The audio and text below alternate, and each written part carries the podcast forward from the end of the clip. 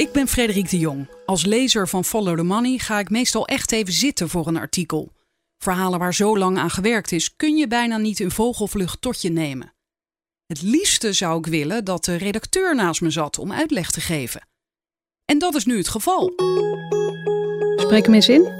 Frederik vraagt door. De podcast van Follow the Money. I know you're gonna dig this. Op 12 april viel bij 17 overheidsorganen een WOP-verzoek op de deurmat. Afzender Platform Authentieke Journalistiek met steun van Follow the Money. De vraag: openbaarmaking van alle documenten uit de afgelopen 14 jaar die gaan over, afkomstig zijn van of gericht zijn aan Slands grootste multinational. Dit zijn de Shell Papers. Bas van Beek van het platform Authentieke Journalistiek, van harte welkom. Ja, dankjewel, Frederik. Voor dit keer vroeg ik even niet waar gaat het over, want ik dacht ik wil eerst even dit spannende intro uh, poneren. Um, dit zijn de Shell Papers. En daarboven staat dan de titel: Wij gaan de verstrengeling tussen Shell en de Nederlandse overheid onderzoeken. Help je mee? Ja. En tegen wie praat je dan? Dan, uh, dan praten we tegen de FTM-lezers. Uh, waarom we dit zo hebben aangekondigd, uh, zo groot, is dat dat is natuurlijk niet gebruikelijk bij een WOP-verzoek. Normaal doe je die op de post en dan ja, dat, dat handel je gewoon af tot je de documenten hebt. En daar, daar, daar ziet de lezer eigenlijk niks meer van. Maar wat we nu hebben gemaakt is een WOP-dashboard op Follow the Money. En dat houdt in dat je eigenlijk elke stap in het juridische proces kan volgen. Dus van een ontvangstbevestiging van het bestuursorgaan zelf tot, uh, tot, tot de stappen die wij ondernemen. We nemen je eigenlijk mee met, uh, met alle stappen binnen het proces. Dus als er ook tegenwerking komt, wat, wat, vaak voorkomt bij WOP-verzoeken, dan, dan, dan kunnen we de lezer ook laten zien hoe die tegenwerking eruit ziet en hoe wij daar naar handelen. Wat wij, er, wat wij daar tegen doen. Ja, en, en meestal uh, komt zo'n WOP altijd wel even voorbij in de podcast. Want veel onderzoeken bij Follow the Money zijn gebaseerd op WOP-verzoeken. Maar dit keer is het wel heel bijzonder. En dus uh, heb je ook Roger Vleugels meegenomen. Hallo Roger. Goedemiddag. Juridisch adviseur en zeer bekend met het WOBben. Ja. Hoe vaak doe je dat per jaar? Um, 150 keer ongeveer. Ik... Uh treed op als advocaat voor allerlei persorganen, voor NGO's. Nu voor dit, dit, dit project. Ik heb uh, iets van 7000 van dit soort zaken gedaan in 30 jaar. Dit soort zaken, vergelijkbare nee, zaken? Nee, nee, nee. Dit is een uitzonderlijke zaak. Ook voor mij is dit een uitzonderlijke zaak. Om je even een indruk te geven. Een WOP-verzoek, als je dat schrijft, is dat vijf of tien kantjes. En als het een heel groot is, 20 of 30. Het moet heel gek zijn, dan is het 50. Dit is 1052 pagina's lang vragen aan overheidsorganen. Dus dit is in, in omvang van de vraag uitzonderlijk groot. Dus jullie zijn hier al een tijdje mee bezig, neem ik aan. Ja, wij zijn toch al gauw uh, vier maanden uh, vooronderzoek aan het doen voor, voor deze WOP. Dat, dat hebben we vanuit ons platform gedaan. En uh, ik heb ondertussen heb ik het samen met Roger heb ik het geschreven. Arne van der Wal, jij bent ook de gast. Hallo. Hallo. Hoofdredacteur en medeoprichter van Follow the Money. Het gebeurt natuurlijk vaker, zei ik al, bij Follow the Money. Maar dit is wel heel groot, hè? Ja, deze is wel extreem groot en uh, ook ontzettend spannend. Ik, ben, ik vind dit echt een geweldig project. Uh, het gaat hier namelijk om een echt follow the money verhaal. Dit is een van de grootste ondernemingen ter wereld. Um, een van de meest winstgevende ook. En in Nederland, uh, na, of nauw verbonden met de Nederlandse geschiedenis. Zelfs die met het Koninklijk Huis, de politiek, you name it. Of Shell heeft ermee te maken. Dus hier gaan we echt uh, op onderzoek van hoe die uh, verhouding tussen de Nederlandse overheid en Shell precies in elkaar steekt. Want die vraag heb jij je vast al vaker gesteld. Ja, die stel ik me mijn hele journalistieke leven eigenlijk al. Kijk, je komt Shell heel vaak tegen. En het is natuurlijk een, een, sowieso een, een groot, dus machtig bedrijf. Maar we hebben de laatste tijd gezien dat uh, Shell ook op politiek niveau uh, best wel veel invloed heeft. PAJ heeft een aantal onderzoeken daarvan gedaan. Ja, dat is het platform. Het platform. Um, maar um, ook wij zelf, uh, bijvoorbeeld vorig jaar hebben we rond de discussie van de, de afschaffing van de dividendbelasting, konden wij aantonen dat het rapport waar de regering zich op baseerde, als argument voor de afschaffing, dat dat eigenlijk gefinancierd was door Shell. En wij hadden, het, wij hadden het bonnetje. Dus dat legde onomstotelijk vast hoe, hoe die beïnvloeding uh, in zijn werk was gegaan. Nou, er zijn veel aanwijzingen dat dat op vele vlak zo is. En dat, uh, ik wil niet per definitie zeggen dat het slecht is. Het gaat ons niet om Shell te bashen, maar wij willen gewoon weten hoe het zit. En is dat dan spannend genoeg om eh, voor de lezers om mee te kijken? Want dat dashboard, ik heb het bekeken, ik heb me ook aangemeld. Uh, maar ja, er gebeurt natuurlijk niet ieder moment iets. Want, want die WOP-verzoeken, dat, dat duurt altijd maar een eeuwigheid. Ja, zeker, dat duurt. Maar uh, doordat we dit transparant maken, kan iedereen zich daar zelf een oordeel over vormen. En het heeft ook nog een andere reden de overheid heeft, heb ik van Roger begrepen, nogal eens de neiging om niet met de gevraagde informatie te komen. Om documenten achter te houden of uh, uit te witten of te zwarten, het is maar hoe je het noemt. Dus nu kijkt het publiek ook mee en die is eigenlijk een van de aanvragers ook, als je het zo beschouwt. Ja, en voor de mensen die dat niet weten, de WOP is ook voor iedereen beschikbaar. Hè? Dus iedere burger kan informatie opvragen, Roger. Ja, die wet regelt dat iedereen in Nederland recht heeft op toegang tot overheidsinformatie. Uiteraard gebruiken vooral journalisten en onderzoekers dat. En mensen van uh, belangenbehartigers, uh, NGO's. Maar iedereen heeft recht op uh, alle overheidsdocumenten. Alles wat bij de overheid ligt. Dus ook alle briefwisselingen met Shell. Dus ook als er bij de overheid brieven van Shell liggen.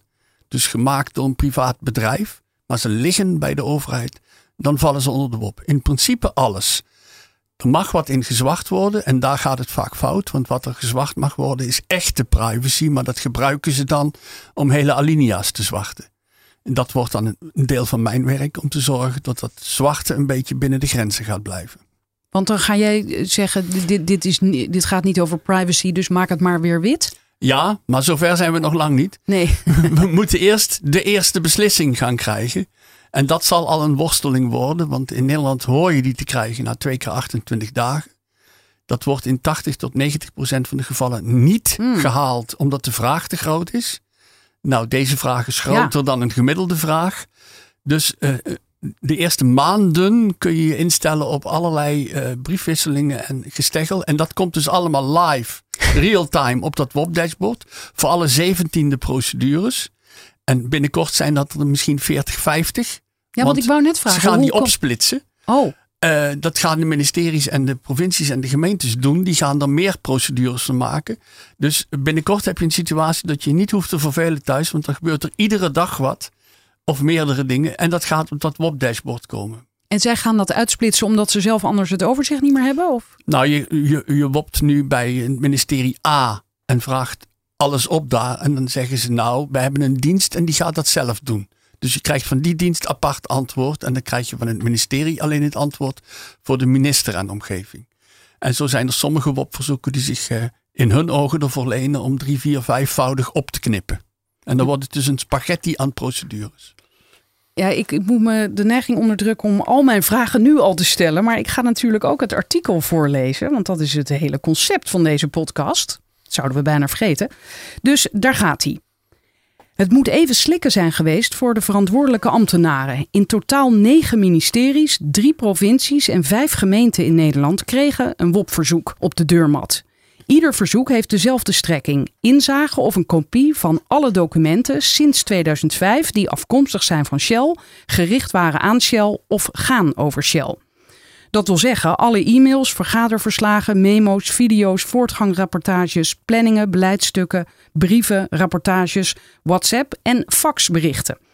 De omvang van elk verzoek is zo'n 70 kantjes. Was getekend platform authentieke journalistiek. Met steun van Follow the Money, maar ook Stichting Democratie en Media, Corporate Europe Observatory, Lobbywatch en 20 hoogleraren en onderzoekers, onder wie journalist Naomi Klein en hoogleraar Saskia Sassen. Waarom doen er zoveel mensen mee? Um, nou ja, het is een uitzonderlijk groot verzoek. En we willen ook eigenlijk graag laten zien dat het uh, breed gedragen wordt uh, in de maatschappij. En daarom zijn we ook gaan kijken naar mensen die ons kunnen steunen hierin. Um, de tweede reden is dat de Raad van de Aanbevelingen ons kan voorzien van informatie en, en, tips rondom dit onderzoek. Zo is bijvoorbeeld hoogleraar Jan van der Streek lid. Hij heeft, hij heeft WOP-verzoeken gedaan rondom Shell en de, en de dividendbelasting. Maar ook de heer Joost Jonker van de Universiteit van Amsterdam. Die is een van de auteurs van de geschiedenis van Koninklijk Shell. Dat is een uh, vierdelig uh, boekwerk met uh, de geschiedenis van de oprichting van Shell tot en met 2007. Dat is echt een enorm pakket die je nog steeds voor best goedkoop kan bestellen. Um, Maak je nou reclame? Nou ja, we, we, zijn, we zijn erachter gekomen, want we hebben nu drie van die exemplaren bij, uh, bij het platform. Je zou denken van, uh, voor, uh, volgens mij zijn het meer dan duizenden pagina's. Van, dat moet enorm kosten, maar het valt allemaal mee. Ze worden verslonden. Ze worden verslonden op dit moment met, met potlood en met leuke briefjes erin. En hoe, hoe komt Naomi Klein hier opeens bij? Uh, ja, die hebben we gevraagd. Die, die kennen we uh, via via. Ja, Naomi Klein is natuurlijk uh, ja, een wereldberoemd journalist. beroemd geworden met het boek onder andere No Logo, The Shock Doctrine. en focust zich de laatste tijd vooral op milieuonderwerpen. En wij, wij hadden haar gevraagd of zij, of zij zich ook in de Raad van Aanvulling wou. En dat, daar heeft ze direct ja op gezegd. Oké. 17 overheidsloketten maal 14 jaar aan documentatie. Dit is een van de grotere WOP-verzoeken die in Nederland zijn ingediend. De overheidsdocumenten zullen als voedingsbodem dienen voor het onderzoeksproject de Shell Papers. Waarom willen we al deze documenten hebben? Wat de tijdspanne betreft, die is bewust gekozen. De huidige bedrijfsstructuur van Shell stamt uit 2005, toen de Britse en Nederlandse tak van het bedrijf fuseerden tot een Britse vennootschap, maar het hoofdkantoor in Den Haag bleef. De fusie ging gepaard met een omstreden belastingdeal waarbij Shell met toestemming van de Nederlandse fiscus miljarden aan dividendbelasting niet hoefde te betalen. En het betreft bovendien een periode waarin de overheid in nauw overleg met het bedrijfsleven economisch en fiscaal beleid afstemt om de gevolgen van de wereldwijde financiële crisis van 2008 het hoofd te bieden. Ik hoorde jou ademhalen. Bas, wilde je wat zeggen? Of je hoorde me aanhalen. Ja, nee, dat doe ik al vaak. Ja. Uh, nee, maar wilde je hier wat aan toevoegen aan dat niet betalen van uh, belasting? Ik, ik lees dat vaker en dan denk ik, ik, ik merk dat ik het bijna niet kan geloven. Oh, een soort dividendbelasting door de aandeelhouders betaald en niet door Shell zelf. Oh, Oké. Het gaat hier om de inhouding. Het gaat hier om de inhouding van de dividendbelasting Ja. van aandeelhouders. Ja. ja, ja. ja. Oké, en die wordt... eh, nee, maar hier staat toch? Ze hoefde, Shell hoefde met toestemming van de Nederlandse fiscus miljarden aan dividendbelasting niet te betalen. Nou ja, wat, wat er gebeurde in 2005 was dat de belasting keurde destijds goed dat Shell een groot deel van zijn dividend aan zijn aandeelhouders uitkeert via een trust op, eh, op een belastingparadijs Jersey. Ehm, dat was, die deal was eigenlijk vooral gemaakt om te zorgen dat Shell zijn hoofdkantoor in Nederland zou houden. Je ziet daar dus eigenlijk ook het begin van die hele, de- het hele dividenddebat. Dat, dat begon dus eigenlijk in 2005. Ehm, hier is eigenlijk ook nog, we noemden ook al eh, Kyoto. Eh, het, dat is eigenlijk voor het eerst Eerder was het natuurlijk gewoon goed voor de Nederlandse overheid. Als Shell het eh, goed doet, was het een win-win. Dan was het goed voor de Nederlandse overheid en was het goed voor Shell. Maar met Kyoto legde Nederland zich dus vast dat, zich, dat ze broeikasgassen moesten gaan verminderen voor het eerst. Dus dat, dat veranderde die dynamiek tussen een bedrijf en de Nederlandse overheid voor het eerst. Van, eh, dat betekent dat, dat de Nederlandse overheid ook op moest letten dat, dat, dat Shell hier rekening mee ging houden. En er is eigenlijk nog een derde ding, dat, dat, dat hebben we niet genoemd in dit verzoek, maar ehm, het, het is ook een vorm van redelijkheid dat we daar beginnen. Vanuit een journalistiek perspectief zou het namelijk heel normaal zijn om te beginnen bij de eerste geluiden over klimaatverandering. Dus dan zou ik kunnen zeggen, weet je wat, doe mij alle documenten vanaf 1970. Dat is een beetje wanneer de echte eerste geluiden opkwamen. Vanaf 1980 begon dat ook eh, langzaam in de VN eh, verwoord te worden. Dat, dat we daar rekening mee moesten gaan houden met het klimaat. En dat wij daar wel eens eh, met menselijk handelen ons best wel in de nesten kunnen werken. Maar je maakt nu een vergelijking eigenlijk. Dus stel dat je een WOP zou doen naar klimaat, dan zou je in 1970 beginnen. En jullie zijn begonnen in 2005. Ja, dat is een logisch en, moment. En dan, dan kom ik dus op het punt van, dan maak je dus voor bestuursorganen ook enorm moeilijk. Dat betekent dat heel veel van de documenten bevinden zich eigenlijk al in, in archieven die niet meer digitaal eh, doorzoekbaar zijn. Waardoor het enorm veel meer manuren en energie zal kosten. Dus ook vanuit een punt van redelijkheid hebben wij besloten, het is enorm veel werk. Laten we starten op 2005. Je ziet, nou, dat heeft eh, zowel economisch als eh, op milieu is dat een belangrijk startpunt. Maar het zorgt er ook voor dat het een beetje redelijk blijft voor de bestuursorganen aan wie we het verzoek hebben gericht. Maar als nou straks blijkt dat er te weinig uit voortkomt, kan ik me voorstellen dat jullie zeggen, nou dan gaan we toch verder terug in de geschiedenis. Dat ja, Roger, dat kan. knikt. Dat kan altijd. Ik, ik was er ook erg voor om het verzoek te beperken tot van 2005 tot nu. Er zijn ook echt strikt juridische redenen voor. Documenten die ouder zijn dan 20 jaar, daar gelden ook andere regels voor. Eh, die zijn ook anders gearchiveerd. Dat maakt het eh, heel erg veel ingewikkelder en zou het ook heel erg veel trager maken. Oké. En 2005 is dus het moment van de nieuwe structuur en het nieuwe beleid, het begin van het nieuwe beleid over eh, milieu. Dat is een, een keerpunt. Vanaf dan moet de relatie tussen de overheid en Shell eigenlijk een nieuwe vorm krijgen. En er is gekozen om het verzoek dus te beperken en pas dan te beginnen. Blijkt nu dat de periode daarvoor interessant is, dan kan er een tweede WOP-verzoek komen. Ja. De samenwerking tussen Shell en de Nederlandse overheid kent een lange geschiedenis. Zo blijkt uit de geschiedenis van Koninklijke Shell. Deze boekenreeks werd in opdracht van Shell geschreven ter ere van het 100-jarig jubileum in 2007. De koloniale voorganger van het oliebedrijf, de in 1890 opgerichte Koninklijke Nederlandse Petroleummaatschappij, boorde met steun van de Nederlandse overheid olie in Nederlands-Indië. De Koninklijke Olie, zoals het bedrijf bekend stond, opereerde vanuit Den Haag vanwege het belang van toegang tot de Tweede Kamer, dit is een quote, en het koloniaal bestuur. Met als resultaat, als buitenlandse bedrijven te veel met de voorganger van Shell gingen concurreren, dan toonde de Nederlandse regering zich doorgaans bereid om haar favoriete bedrijfstak in bescherming te nemen. Dat komt dus uit dat boek, Bas. Ja. En er staan allerlei mooie zwart-wit foto's onder, waar ik op door kan klikken.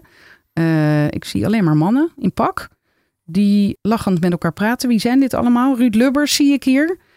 En eens even kijken.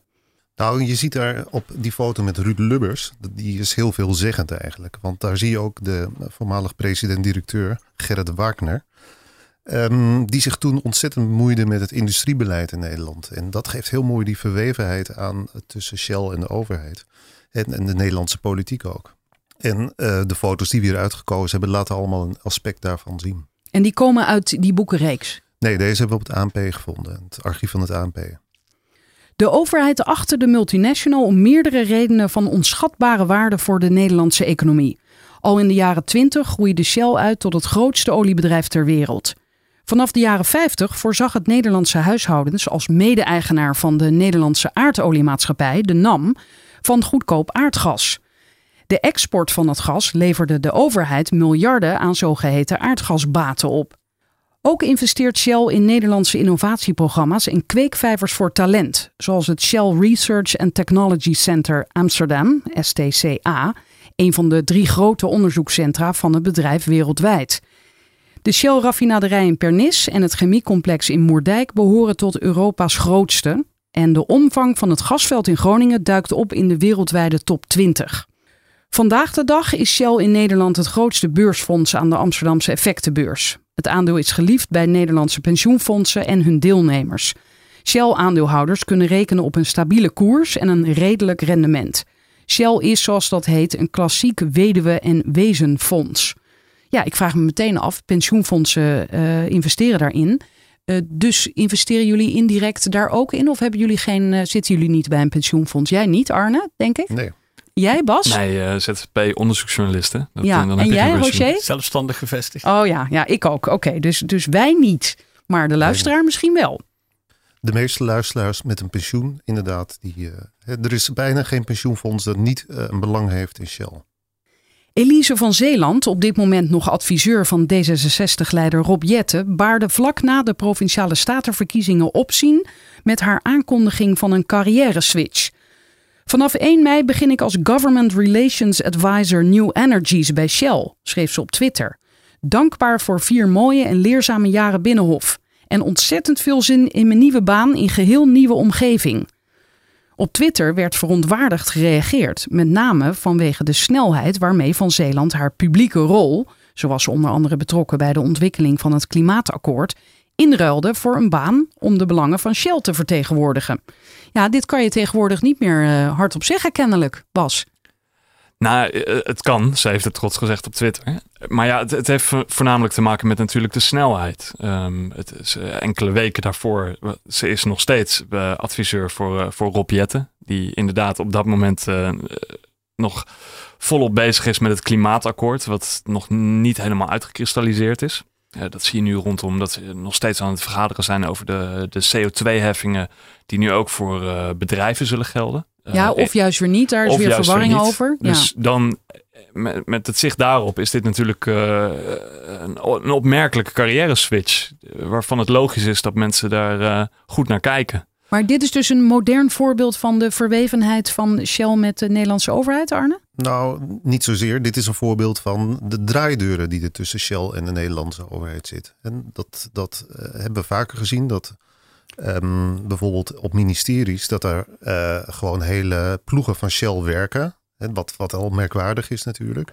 Ploegen van Shell? Uh, ja, werknemers ex, van Shell. Nee, ook gewoon werk, die dan nu nog werken. Oh. En, en die daar dan uh, iets komen doen voor uh, wat, wat aan ons beide belang raakt. dat van de staat en dat van Shell natuurlijk. Die komen daar gewoon achter een computer zitten? Bij wijze van spreken, ja. Maar de banden zijn heel nauw. Ehm, het, bijvoorbeeld EZ werd vroeger het ministerie van Gas genoemd. want daar ging het allemaal om. En dat was natuurlijk, uh, dat werd gerund door Shell. Niet het ministerie, maar dat, uh, de hele gasexploitatie. Lobbyen is een cruciaal onderdeel van een democratie, maar leidt regelmatig tot uitwassen die juist indruisen tegen de principes van een representatieve democratie. Zo schrijven universitair docent Bert Frausen en universitair hoofddocent Calesta Browns van de Universiteit Leiden. Ze noemen de draaideurproblematiek als het meest tastbare voorbeeld met betrekking tot zorgen over belangenverstrengeling en wetgeving. Dat er zoiets als een draaideur tussen de Nederlandse overheid en bedrijven als Shell bestaat, mag evenwel geen nieuws meer heten. Al in 1990 schreven Theo Westerwoud en Ben Grijf in NRC Handelsblad over de nauwe verwevenheid, economisch, qua relaties met de politiek en in de personele sfeer tussen Nederland en Shell. Het pad wordt echter ook de andere kant op bewandeld. Op dit moment zitten er drie ministers in het kabinet die eerder in hun carrière voor Shell werkten. Minister van Financiën Wopke Hoekstra van CDA. Minister voor Buitenlandse Handel en Ontwikkelingssamenwerking Sigrid Kaag van D66. En de minister van Economische Zaken en Klimaat Erik Wiebes van de VVD. Ja, inderdaad. Nu ze zo op een rij staan, valt het mij ook op. Ja, zeker. En dit is uh, de, uh, meerdere voormalige ministers zijn of daarna of hebben daarvoor voor Shell gewerkt. Dus je ziet. Wouter uh, Bos bijvoorbeeld. Ja. ja. maar dit geeft toch ook aan hoe um, normaal wij dit vinden in onze maatschappij, kennelijk? Nou ja, het is wie is we? van, ja, nou, van, van, jullie ja. dus niet, want jullie doen er onderzoek naar. Maar dit, dit is jarenlang de norm geweest. Ik zie dit wel vaker langskomen. We zijn daar niet alert op. Want we denken dat in Den Haag alles volgens de regels verloopt. Maar dit is veel breder. Uh, als je in Utrecht scheikunde studeert en je doet biochemie, die afdeling wordt door Philips betaald. Hmm. De Wageningen Universiteit is voor de helft privaat geld. Wij zijn daar niet alert op. Wij denken universiteit, uh, ministerie, overheid, belastinggeld. Ja, maar ze hebben een private geldstroom. Op de een of andere manier zijn wij niet zo kritisch op onze overheid en, wij vinden, en dat is nog één stap erger. Wij vinden ook wel dat dat niet nodig is, want het is goed geregeld. Het gaat hier immers toch goed. We hebben geen corruptie, hier gaat alles goed. Ja, ik, ik zodra je gaat graven, zodra je gaat kijken hoeveel ministers in dit kabinet hebben nou eerst bij Shell gewerkt. Drie. Nou is dat op zich niet erg.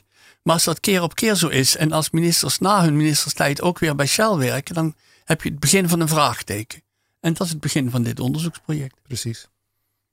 Soms wordt er niet eens gewacht tot een dienstverband is afgerond, alvorens de overstap wordt gemaakt. In 2010 bleek uit door Wikileaks gelekte documenten dat het ministerie van Buitenlandse Zaken en Shell hoge ambtenaren en werknemers voor één of twee jaar bij elkaar detacheren. Ja, dat noemde jij net, Arne. Ja. ja. Verder onderzoek van de Groene Amsterdammer en Tegenlicht wees in 2013 uit dat Shell er zodoende een eigen diplomatieke dienst op nahoudt die rechtstreeks rapporteert aan de CEO. Een hotline tussen Shell en de Nederlandse regering, al dus de auteurs, die er onder meer voor zorgt dat Shell voor zijn belangen in het Midden-Oosten verregaande steun van de Nederlandse overheid geniet. Deze bijzondere vorm van detachering is nog steeds terug te vinden op de LinkedIn-profielen van Shell-medewerkers, met beschrijvingen als Seconded into the Ministry of Foreign Affairs from Shell, International Entrepreneurship, Foreign Economic Relations for Dutch Businesses, Economic Diplomacy. Vanuit deze schaduwzijde aan de samenwerking tussen Shell en de Nederlandse overheid kwamen de afgelopen jaren meerdere andere voorbeelden aan het licht. Zo kreeg platform Authentieke Journalistiek begin 2018 via een WOP-verzoek notulen in bezit van het Dutch Trade and Investment Board. Een overlegorgaan van 60 grote bedrijven, waaronder Shell, 30 belangenorganisaties en 5 ministeries. Ja, hier hebben wij toen ook een hele podcast aan gewijd, hè? Ja, dat klopt helemaal. Shell zit, uh, zit daar in de werkgroep Afrika.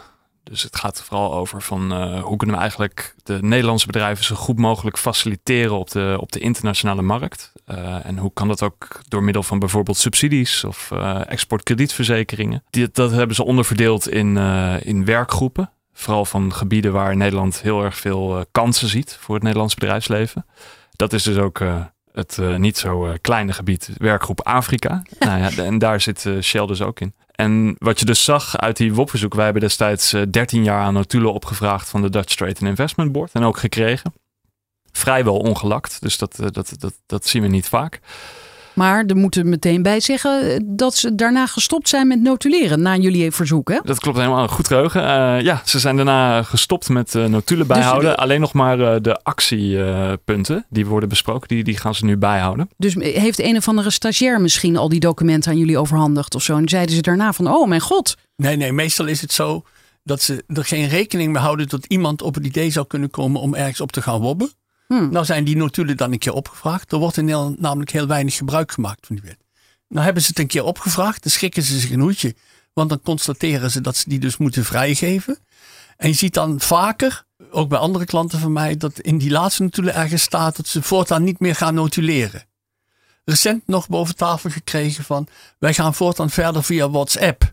Oh, maar, WhatsApp kan nu dat ook. Dat was net van voor die uitspraak, dus dat kan nu ook weer niet meer. Want even voor de luisteraar, nu kunnen WhatsApp-berichten ook worden gewopt, hè? Ja, in theorie. Maar hoe dat in de praktijk moet gaan uitpakken. Ja, want ik zit net te denken, hoe, dan moet je een hele telefoon gaan leegtrekken of zo. Ja, en die telefoon is van iemand. Ja. En, en het bestuursorgaan moet dan naar die iemand toe gaan en dat dan gaan vorderen. Even als vergelijking. Niet iedereen bewaart ze ook natuurlijk, hè? Hm? Niet iedereen bewaart die WhatsAppjes. Nee, maar dan zitten ze wel nog in het geheugen van WhatsApp. Maar bijvoorbeeld bij, bij uh, e-mail is het veel eenvoudiger. Dat staat op een computer van een overheidsorgaan. Maar die WhatsAppjes die staan op jouw account bij WhatsApp. En gaat dat weer niet in tegen de privacywet? Nee, want uh, in, in, landen waar dit al veel verder is, zoals altijd lopen wij met openbaarheid achterop, zie je dat de WhatsApp-jurisprudentie zich wel begint te ontwikkelen. En in WhatsApp-berichten die vrijgegeven worden, worden gewoon dingen over privacy gezwart. En daar zit meteen uh, even een, een, een demp, demping van de vreugde. WhatsApp-berichten, dat kan iedereen zich voorstellen, zijn naar de aard dingen vrij persoonlijke dingen. Dus daar gaat meer dan in een gewoon e-mailtje en veel meer dan in een gewone nota gezwart worden. Maar een onderdeeltje van deze WOP-procedures is ook de WhatsApp-berichten. Maar ja, zo hadden wij laatst uh, een best wel interessante zaak waar we dat eigenlijk voor het eerst goed konden testen. We gingen in beroep tegen een, uh, tegen een besluit van, uh, van het ministerie van Buitenlandse Zaken over een, een WOP-bezwaar. Um, over Mozambique, waar, zoals al eerder verteld, waar we onderzoek doen naar wat Shell en de Nederlandse overheid daar aan het doen zijn. En Pascal Grotehuis, de voormalige ambassadeur van Mozambique vanaf Nederland, die gaf aan in het Financieel Dagblad dat ze eigenlijk heel vaak gewoon dingen regelden via WhatsApp. Dat ging allemaal makkelijker. En ook om in contact te treden met ministers in Mozambique. Dus wij hadden ook dat artikel meegenomen naar de rechtszaak van kijk, nu hebben we voor het eerst dat we ook zelfs kunnen bewijzen dat er contact via WhatsApp verloopt. Waarop uh, de verdediging van uh, Buitenlandse Zaken zei van we hebben nog even nagecheckt, maar alle WhatsApp berichten zijn verwijderd. Ja, ja. Dus dat is nou jammer. Dat ook weer toont. Roger heeft, geeft de WhatsApp ze dan vrij? Is dat wel eens gebeurd? Uh, in Amerika wel. Ja? Ja, maar dan zijn ze dus, lopen ze een paar jaar vooruit met procederen over WhatsApp berichten. En dat verschilt per staat, want wat dan moet gaan gebeuren is dat de overheid gaat vorderen bij WhatsApp. Aha, ja. En dan is de, de eigenaar van een account de derde. Overigens, wat in dat proces waar Bas aan refereerde gezegd werd door het ministerie van Buitenlandse Zaken, die zijn verwijderd. Dat is natuurlijk niet waar. Ze zijn verwijderd uit het account van die persoon, maar niet bij WhatsApp. Nee, precies. Maar daarom vraag jij ook, Arne, van kan je dan gewoon dat, die stap overslaan? En welke landen lopen nog meer op ons voor? Uh, 30, 40. Oh. Uh, wij horen bij de achterhoede.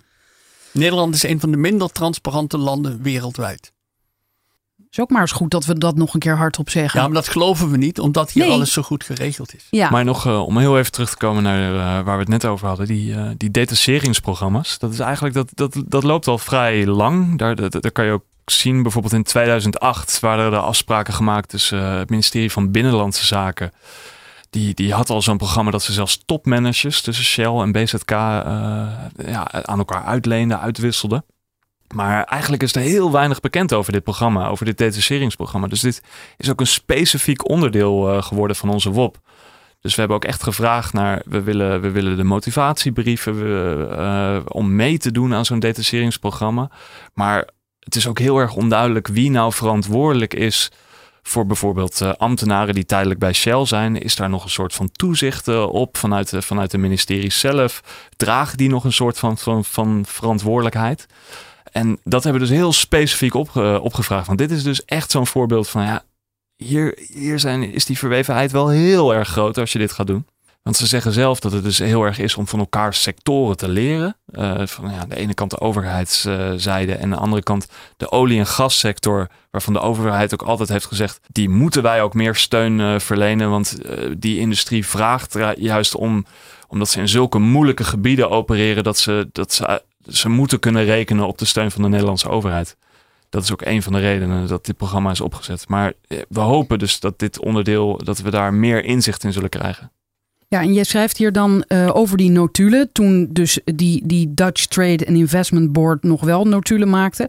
Uh, daar bleek dus uit, dat zei je net, uh, dat, dat Shell daar ook aan tafel zit. En daar komt ook in naar voren dat de bedrijven, en ook weer Shell, intensief mogen meedenken over de vormgeving van overheidsbeleid. Zo werd er gelobbyd voor tal van fiscale maatregelen die goed zouden zijn voor de BV Nederland. Zonder dat daar een deugdelijke onderbouwing voor was. Ja, en dat komt dan weer terug op wat jij zei, Arne, over die, die hele discussie over die dividendbelasting. Precies. En dat is, dat is maar één voorbeeld ervan. Ik kan nog een ander voorbeeld noemen. Um, maar laten we dit voorbeeld heel even uitwerken. Want dan, toen werd toch de hele tijd gezegd, ja, onze concurrentiepositie. Daar gaat het om. Ja, het ging, het vooral om de positie van Nederland als hoofdkantorenland. Dat werd altijd heel lang uh, als belangrijk geacht. Dat we zoveel mogelijk hoofdkantoren van uh, multinationals op ons grondgebied zouden hebben. Want dat is goed voor de werkgelegenheid, goed voor de standing, goed voor de financiële wereld. Dus goed voor Nederland. Nou, daar kun je een aantal vraagtekens stellen of dat inderdaad zo is. En er werd, ik kan me herinneren, in de jaren 80 en 90 werd dan gezegd: als we dat niet doen, dan worden we een soort en dan worden we het Jutland van Europa. Nou, ik ben onlangs in Jutland geweest. Oh. Dat is een prachtig land en uh, met heel veel uh, moderne technologische bedrijven. Inderdaad, geen grote multinationals, maar wel volledige werkgelegenheid, uh, high-tech industrie. Ehm, dus, zo ben je om die reden naar Jutland gegaan? Nee, ik was een keer op vakantie. Maar, en, dus dat hele, ik wil maar zeggen dat voorbeeld is een beetje dat schrikbeeld wat werd opgeroepen, dat, dat blijkt gewoon niet te bestaan. Multinationals kiezen ook voor een locatie omdat het een goed zaken doen is. Omdat er een goed opgeleide bevolking zit. Omdat de fysieke infrastructuur goed is. Dat soort argumenten spelen vaak net zo grote rol als die fiscale facilitering. Ja, en Bas, hier schrijf jij ook waar we al eerder over spraken, uh, over fiscale maatregelen gesproken. Ook de keuze voor de afschaffing van de dividendbelasting was in innig overleg met Shell en Unilever tot stand gekomen. Dat bleek uit memo's die bij de kabinetsformatie waren gebruikt. Het kabinet had de waarschuwingen van het ministerie van Financiën in de wind geslagen. En het enige wetenschappelijke onderzoek waarop het zich daarbij baseerde, was mede gefinancierd door Shell. De dat, dat was onze primeur inderdaad. Ja. ja. De memo's waren bovendien olie op het vuur van een ander gevoelig dossier. In een van de stukken werd een verband gelegd tussen de Groningse gaswinning en de afschaffing van de dividendbelasting. De veiligheid van Groningers lijkt door middel van onfrisse koehandel door Wiebes te zijn verknoopt met een dikke belastingbonus voor Shell. Zo oordeelde Tweede Kamerlid Henk Nijboer van de PvdA. Arne, hoe, hoe zit dat precies? Nou, kijk, Wiebes heeft op een gegeven moment uh, het, het, voor de Nederlandse regering radicale besluit genomen. We gaan stoppen met de gaswinning. En op veel, veel snellere termijn dan, dan oorspronkelijk uh, was voorzien. Uh, maar klaarblijkelijk heeft hij dat gedaan en een concessie gegeven aan Shell. En dat, dat wordt hiermee gesuggereerd dat er een soort ruilhandel heeft plaatsgevonden tussen een concessie op het gebied van uh, de fiscaliteit van Shell. Maar dus is dit al aangetoond of is dit ook iets wat jullie gaan onderzoeken? Dit is een van de dingen die we gaan onderzoeken, ja. Ja, we hebben ook uh, verzoeken gedaan in, uh, in Groningen. dus, en ook in, in Drenthe, waar het hoofdkantoor van de NAM zit natuurlijk. Maar ook bij, bij het ministerie van EZK, die, die in nauw overleg staat natuurlijk met de NAM in het, in het Nederlandse gasgebouw. Dus die documenten hebben we ook opgevraagd. Je ziet ook dat lezers op Twitter en FTM-lezers ons de hele tijd proberen te herinneren van vergeet alsjeblieft Groningen niet. Wat natuurlijk vaak gebeurt in, in de journalistiek in Nederland. Dus bij deze, we zijn jullie niet vergeten. Wat natuurlijk ook nog kan gebeuren, is dat jullie uh, teleurgesteld uit dit onderzoek komen. Dat, dat het uh, mee blijkt te vallen. Uh, alles kan. dat, dat, ik denk dat de teleurstelling eerder zal zijn dat we hoe lang we bijvoorbeeld op de documenten zullen moeten wachten of hoeveel er gezwart zal zijn. Ik heb op een kleiner onderdeel heb ik gewopt. De samenwerking tussen de Nederlandse overheid en Mozambique en, en, en Shell in, in Mozambique bij de gaswinning. En daar zijn we nog steeds zoet mee. En dat is maar één onderdeel. Dat is maar één ambassade en BUSA dat we eh, hebben opgevraagd. Dus als die documenten al, verhalen opleveren, dan kan ik garanderen dat hier 100% eh, een hele hoop verhalen uit zullen komen. Ik maak me geen enkele zorgen. Ik denk dat er heel veel eh, naar boven komt. Ik denk ook dat het om heel veel documenten gaat, maar de teleurstelling zal bij sommige mensen kunnen ontstaan dat het lang gaat duren. Ik heb ervaring met andere van dit soort grote WOP-verzoeken. Uh, je hoort een beslissing te krijgen binnen twee keer 28 dagen. Bij dit soort WOP-verzoeken wordt dat snel 5 à 7 jaar. Hmm. Dus dit, bestaat dit Follow the Money dan nog, Arne? Dacht het wel. Ja, even checken. nog. Ja. Oh, oké, oké. Je moet je instellen op een lange adem. Uh, je krijgt een eerste beslissing niet na twee keer 28 dagen, maar dat duurt veel langer. En dat zal een nagenoeg gehele afwijzing zijn, vrees ik. Dan ga je in bezwaar. En daarna ga je in beroep. Dat is een taai proces. En uh, bij bezwaar zal iets loskomen. Bij beroep komen de eerste stapels documenten los. En je moet je gaan voorstellen, dit gaat om honderdduizenden pagina's documenten die opgevraagd zijn. En hoe wordt dit dan eigenlijk betaald, dit hele proces, Arne? Follow the Money betaalt een deel, maar misschien kan Bas er nog iets over vertellen. Follow the Money heeft uh, om te beginnen een groot deel van het vooronderzoek gefinancierd. En die, die steunen ons nu ook in het verdere onderzoek financieel. We hebben ook geld mogen ontvangen van Stichting Democratie oh, ja, en Media. Ik noemde ze net allemaal op inderdaad. Want, en, want dat eh, was kennelijk wel nodig. Want, want als er zoveel tijd in gaat zitten, dan... Ja, en als laatste Lobbywatch, dat, dat zijn de organisaties die, uh, die hebben meegeholpen met deze financiering het is inderdaad een heel duur uh, uh, traject. Het vraagt enorm veel onderzoek. Het vraagt enorm veel vooronderzoek. En natuurlijk komen de, de, de juridische kosten komen eraan binnenkort. Ja, er zat inderdaad, herinner ik me nu ook een instantie bij eh, die ik niet kende. Welke is dat ook weer? Ik denk dat je refereert aan uh, Corporate Europe Observatory, CEO. Dat is een, uh, een NGO in, uh, in Brussel die eigenlijk onderzoek doet naar de lobbyactiviteiten van multinationals en dan uh, de lobbyactiviteiten richting de Europese Commissie en het Europese Parlement, eigenlijk alle Europese instituties. En dat, dat doen ze al jaren. Ze, ze worden ook wel een beetje gezien als de, de Europese waakhond. Aha. Eerder kwam al uit dat Shell en Exxon een geheime afspraak hadden gemaakt met een hoge ambtenaar van het ministerie van Economische Zaken in 2005 over het niveau van de gaswinning voor de lange termijn. Uiteindelijk maakte Dagblad Trouw in juni 2018 bekend dat Shell de dividendbelasting al sinds 2005 zou ontwijken met toestemming van de Nederlandse Belastingdienst. Volgens Stichting Onderzoek Multinationale Ondernemingen, SOMO, zou de Nederlandse schatkist daardoor 7 miljard aan belastinginkomsten zijn misgelopen. In maart besloot de Tweede Kamer unaniem een parlementaire enquête te starten om achter de ondoorzichtige besluitvorming over gaswinning in Groningen te komen. Met dit zwaarste politieke middel hoopt de Kamer te ontdekken welke publieke en private belangen zijn gediend in het aardbevingsdossier. Op 18 april staat een hoorzitting over het belastingstelsel voor multinationals op de agenda van de Tweede Kamer. Nou ja, om, om hier heel even op terug te komen van um, wat, je dus ook ziet voor die parlementaire enquête. Um, de contracten alleen al die waren gesloten tussen de Nederlandse overheid en, uh, en de NAM, uh, waar Shell en ExxonMobil in zitten, uh, die, uit, die zijn opgesteld in 1963. En pas na een lek um, vorig jaar in, aan het Dagblad van het Noorden werd eindelijk openbaar van hoe die afspraken er dan uitzagen. Die contracten zijn ook nog heel vaak geüpdate, dus daar moet ook nog heel veel informatie over vrijkomen. Je ziet hoe moeilijk het is om eigenlijk zelfs over simpele afspraken om daar inzicht in te krijgen. En daarom denk ik ook dat het heel erg goed is dat zo'n parlementaire enquête nu eindelijk gaat komen. Dat, dat gaat nog een jaar duren. Dit is een voorfase ervan. Hij, hij komt volgend jaar. Dan wordt hij pas echt uh, gehouden. Maar het bleef niet bij schandalen over gaswinning en dividendbelasting. Shell is de afgelopen tijd herhaaldelijk voor de rechter gesleept. Zo werd het bedrijf in juni 2017 aangeklaagd door vier Nigeriaanse weduwen. Shell zou medeplichtig zijn geweest aan mensenrechten schendingen in de Niger-delta in de jaren 90. Volgens Amnesty International speelde de top van Shell een actieve rol bij het neerslaan van lokale protesten tegen olievervuiling. In maart van dit jaar liet het Nederlandse Openbaar Ministerie weten Shell te gaan vervolgen wegens omkoping in Nigeria. En dan is er nog het thema klimaatverandering. Begin 2018 lanceerde de stad New York een zaak tegen Shell en vier andere oliebedrijven.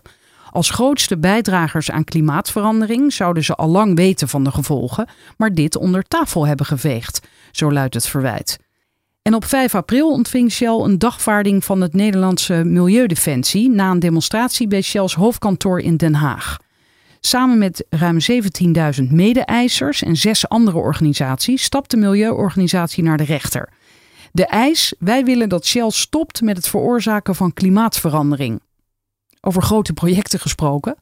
Dat was uh, zeker een enorm project. Uh, daar zijn heel veel mensen heel erg lang mee bezig geweest. Maar dat zie, je, dat zie je dus nu wereldwijd gebeuren. Niet alleen tegen Shell, ook tegen andere uh, olie- en gasbedrijven. Dat, dat mensen gaan starten met, met rechtszaken. Omdat ze het gevoel hebben dat, dat anders beleid niet meer niet kan worden aangepast als ze dat niet doen. En ze worden ook van andere kanten natuurlijk belaagd. Of eigenlijk liever gezegd, mensen trekken zich terug. Hè? Grote investeerders trekken zich ook terug uh, in sommige gevallen van olie, bij oliebedrijven. Ja, er is een aantal grote pensioenfondsen dat besloten heeft niet meer in uh, fossiele industrie te beleggen. Een mooi voorbeeld is de Rockefeller-familie. Uh, die heeft ook gezegd van we beleggen niet meer in olie, terwijl ze schatrijk geworden zijn met olie.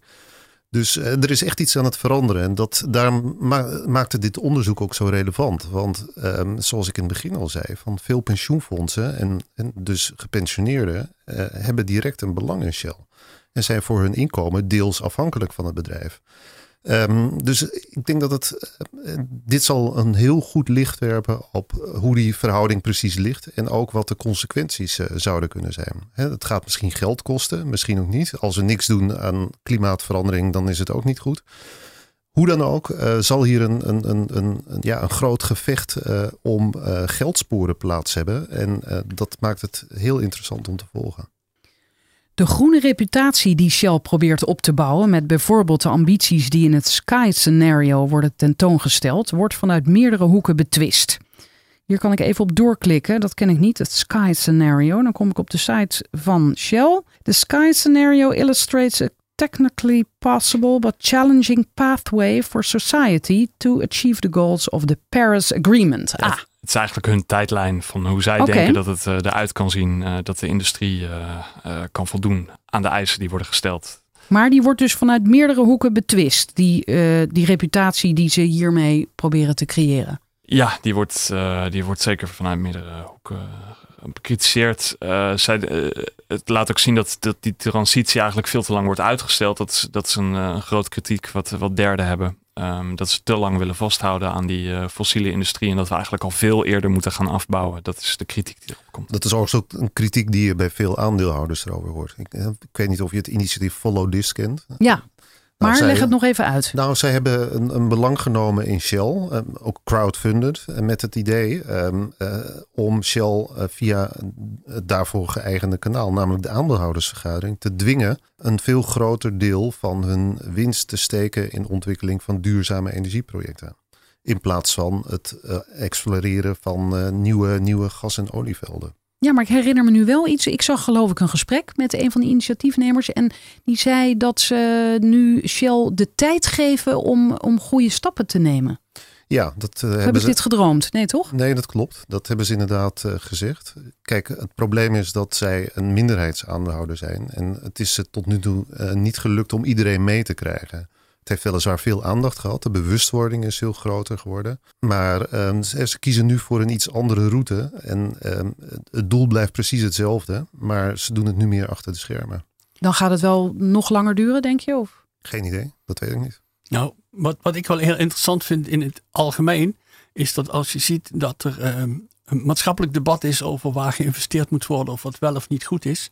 Bijvoorbeeld in, uh, voor uh, pensioenfondsen en anderszins in de tabaksindustrie of in de wapenindustrie of in de fossiele brandstofindustrie waar we het nu over hebben, dan zie je dat dat debat de neiging heeft om een, een, beetje technisch informatief te zijn van wat kan wel en wat kan niet.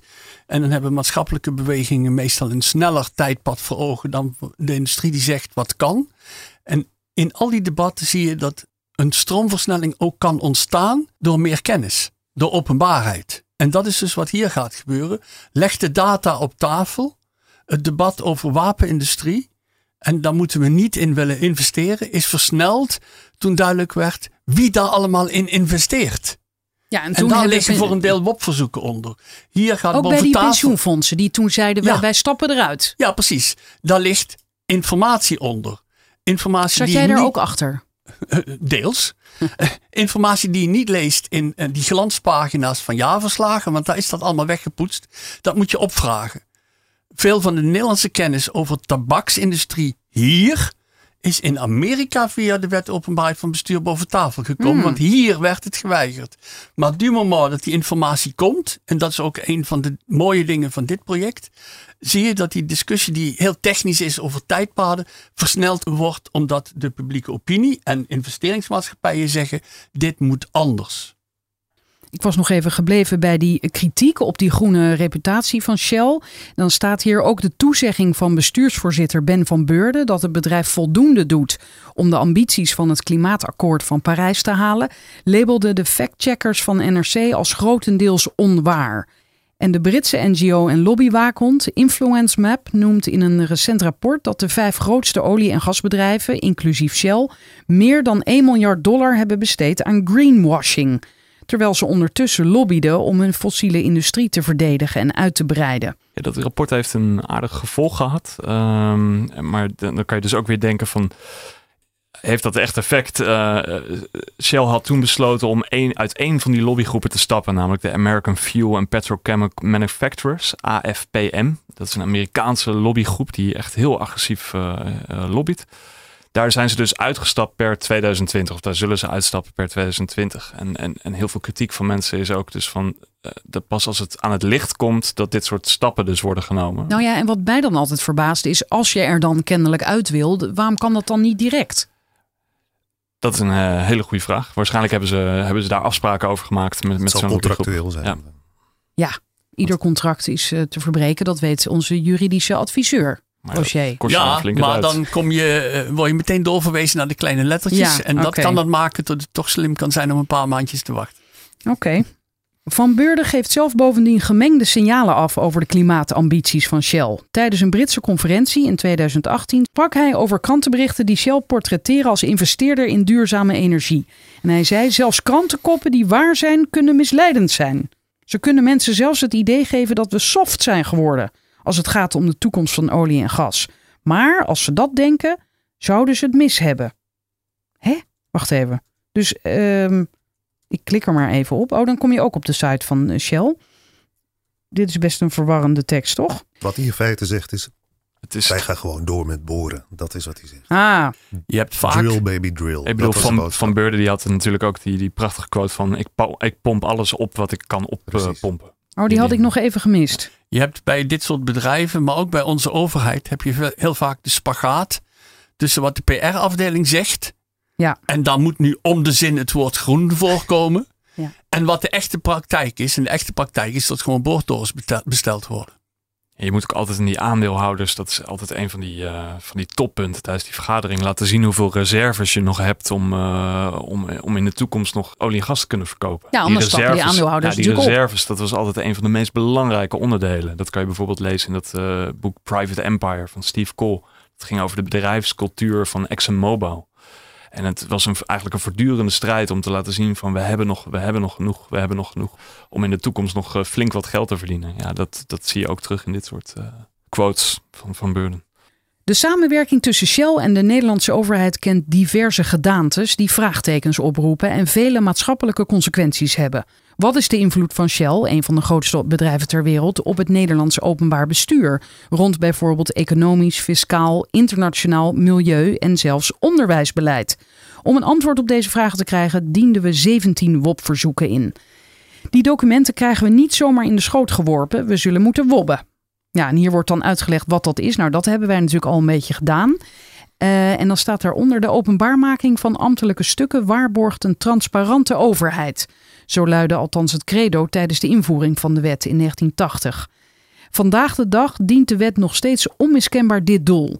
Het is enkel dankzij de uitvoerige WOP-verzoeken van onderzoeksgroep SOMO en onderzoekers van de Universiteit van Amsterdam dat we weten dat Mark Rutte al twee maanden na zijn eerste aantreden in gesprek trad met Shell over het afschaffen van de dividendbelasting. En de geheime afspraak over gaswinning in Groningen tussen Shell en het ministerie van Economische Zaken uit 2005 kwam aan het licht door een WOP-verzoek van het NOS-journaal. Toch, of misschien juist daarom, krijgt de zogeheten wobber met veel tegenwerking te maken. Zo vertelde een anonieme ambtenaar in de Groene Amsterdammer. In plaats van te kijken naar wat er geopenbaard moet worden, is vaak de insteek dat er wordt gekeken hoe het niet openbaar kan worden gemaakt. Tegenwerking kan diverse vormen aannemen. Ja, nu herinner ik me dat jij mij vertelde dat er zelfs cursussen worden gegeven aan ambtenaren hoe je mensen kunt tegenwerken. Ja, Ja, dat, Roger eh, zit ook al te knikken. Informele aanpak. Ik denk Daar dat betalen meer wij, kan- nu ga ik ook eens even die ene, dat argument van stal halen. Wij, de belastingbetalers, betalen dat dus. We zijn het enige land Geef jij ter... die Roger? Of? Nee. Ja, het zou helemaal wat We zijn zijn. het enige land ter wereld waar geen normale bachelor- of masteropleiding is voor WOP-ambtenaren. Dat om te beginnen. Er is hier geen volwaardige opleiding voor een WOP-ambtenaar, want die moet thuis zijn in juristerij, die moet thuis zijn in archivistiek, die moet thuis zijn in bestuurskunde. Dat is normaal een serieuze opleiding. Die bestaat hier niet. Er zijn hier wel cursussen van de hogere bestuursacademie-achtige organen aan ambtenaren hoe om te gaan met WOP-verzoeken. Maar die heten natuurlijk niet dat het een cursus obstructie is. Die heten eh, de cursus informele aanpak. Haha, ja, ja. En eh, dat is bijvoorbeeld ga met een verzoeker in gesprek. In de tussentijd staat die klok stil en wordt de beslissing uitgesteld. En ga kijken wat de verzoeker nou echt bedoelt. Want meestal bedoelt hij maar een deel van wat hij vraagt. Aan het eind van dat gesprek is de conclusie: u heeft uw verzoek ingeperkt. En vervolgens wordt ook nog geprobeerd om niet naar één beslissing toe te werken, maar naar meerdere beslissingen, deelbeslissingen waardoor het een spaghetti wordt en je als verzoeker snel procedurefouten maakt. Nou, daar wordt uitgebreid in getraind. Er wordt ook getraind in hoe je die weigergronden die er zijn, privacy, hoe je die kunt oprekken. Heel simpel voorbeeld, de naam van een ambtenaar die mag gelakt worden. Maar heel vaak wordt, als je het verzoek gewoon formuleert, wordt dan die hele alinea gelakt. Dus je moet echt heel precies zijn dat de rest overeind moet blijven. Maar met welk argument wordt dan die hele alinea gelakt? het, het grote, de rode draad in alles is eh, probeer uitstel te realiseren van de openbaarheid. Want iemand is aan het wobben, zeker als het een journalist is, omdat iets actueel is of actueel wordt. En wordt het binnen die actualiteit openbaar, dan kan het bijdragen aan de nieuwsberichten. Vertraag je de boel, dan komt het te laat en dan verliest de journalist waarschijnlijk zijn interesse. Ja, en dat is nou zo mooi van dit project bij Follow the Money. Jullie hebben een hele lange adem. Precies. Dat klopt. Hè? We gaan gewoon door tot we alles hebben. En zijn jullie al gebeld eh, om inderdaad eh, jullie aanvraag te specificeren? De, de, de, de telefoontjes en de, de e-mailtjes die komen bij Roger binnen. Maar we hebben inderdaad eh, we hebben de eerste reacties binnen. Dat heb jij gedelegeerd aan Roger. Ja, dat heb ik mooi gedaan. Nou, ja, ik, ik voer de procedure voor PAJ. En dat betekent dat eh, juridisch gezien zij je postadres eh, kiezen in mijn kantoor. En dat betekent dat ik ook de contactpersoon ben voor ambtenaren. De eerste die belde was de gemeente Assen. Oh. Met een eh, heel vrolijk telefoontje van... ehm, ja, we hebben uw verzoek ontvangen. eh, we willen heel graag contact. We zijn hier van de informele aanpak. We willen inzage doen. ehm, wij willen kopie. Dat is iets anders. Ehm, ehm, en, Oh, en, wacht en even, meestal komen we er wel uit met een verzoeker. Maar wat zeg je nu? Wij, wij willen kopie? Ja, die ambtenaar zei, eh, eh, on- onze lijn bij de informele aanpak is, we nodigen mensen uit, dan kunnen ze langskomen en dan kunnen ze inzage hebben. Kunnen ze in een stuk kijken en weer naar huis gaan. En dan mag je niks opschrijven. Dan mag je iets opschrijven, maar eh, heb je geen bewijs. Ja. eh, dat, en eh, het gaat ook om een paar duizend vel. Oh ja. En eh, dat bekijk je niet in een half uur. Nee. Daarom is in dit verzoek ook, zoals in de meeste verzoeken overigens, niet gevraagd om inzage, maar gevraagd om kopie. Ja. Ja, We dat doen wij meestal niet. We willen natuurlijk ook die documenten online zetten. Ja. Dus Precies. hè, daarom hebben we ze ook nodig. En, en, en, en toen ging die dame door van, eh, ja, wij doen dat ook zo, want wij hebben geen WOP-ambtenaar. Eh, dat kan niet. Ehm, Maar degene die dit moet gaan doen is ook op vakantie. Oh, Dus het gaat iets langer duren. Ja, kan die dan niet vervangen worden? Nee, nee, nee, nee, want die was echt cruciaal. Dag daarna kwam een brief van de gemeente Assen. Volkomen standaard, refereert ook niet aan dat telefoontje. En daar staat in dat zij kosten in rekening brengen voor een WOP-verzoek. En dat is wettelijk verboden. hmm. Dus dat is gewoon één van de zes of zeven reacties. 5,86 euro trouwens. Een heel laag bet- 5,86 euro innen is duurder dan wat het opbrengt. Maar ze En- doen en- het wel. Ik, jij klinkt eh, vrij eh, luchtig hierover. Ik, ik zie het zo voor me, want jij hebt, je hebt dit heel vaak meegemaakt. En dan ga je heel vrolijk bij je telefoon. Je pak je kopje koffie erbij. En denk je, nou, De Laat gemeente ze Assen, komen. eh, ze weten het nog niet, maar ze krijgen volgende week een briefje met de vraag om binnen de lijntjes van de wet te blijven. nee, maar ik bedoel, eh, hoe hou je dit vol, bedoel ik? Ehm, als je zoveel procedures voert, zijn er heel veel openbaarmakingen, heel veel nieuws. En ik leef in de droom dat het af en toe een beetje helpt bij een betere wereld. Oké. Maar als journalist is dat nu natuurlijk e- enorm zwaar. Je, je werkt met deadlines en eh, soms kan je echt in de problemen komen met opdrachtgevers, maar ook met bijvoorbeeld subsidiegevers. Dat je belooft van oké, ik, ik denk, je gaat altijd uit van een, een zekere zin van vertraging. Dat is ook gewoon, zo zit die WOP in elkaar. Op dit moment, helaas. En, en, en dan nog kan je het niet waarmaken door toch mensen die op vakantie gaan, zich niet aan de wet houden. En dat is dus ook een van die redenen van het WOP dashboard, om te laten zien, kijk, deze tegenwerking, die komen niet alleen wij tegen met dit enorme project, maar dat, dat komt elke journalist komt dit keer op keer tegen. Ga zoeken op Twitter naar, naar WOP-verzoeken van eh, journalisten en je ziet, je ziet allemaal foto's van zwartgemaakte eh documenten en journalisten die klagen van is dit nou de wet openbaarheid van bestuur? Het platform Authentieke Journalistiek en Follow the Money pakken het radicaal anders aan. In plaats van de strijd om ongelakte documenten achter de schermen te voeren, nemen we onze lezers mee in het WOP-proces voor de Shell Papers. Vanaf het moment dat 17 WOP-verzoeken de deur uit zijn, tot aan het ontvangen van documenten met alles wat daartussen gebeurt. Afspraken met WOP-ambtenaren, overschreden termijnen, rechtszaken en documenten die binnenkomen.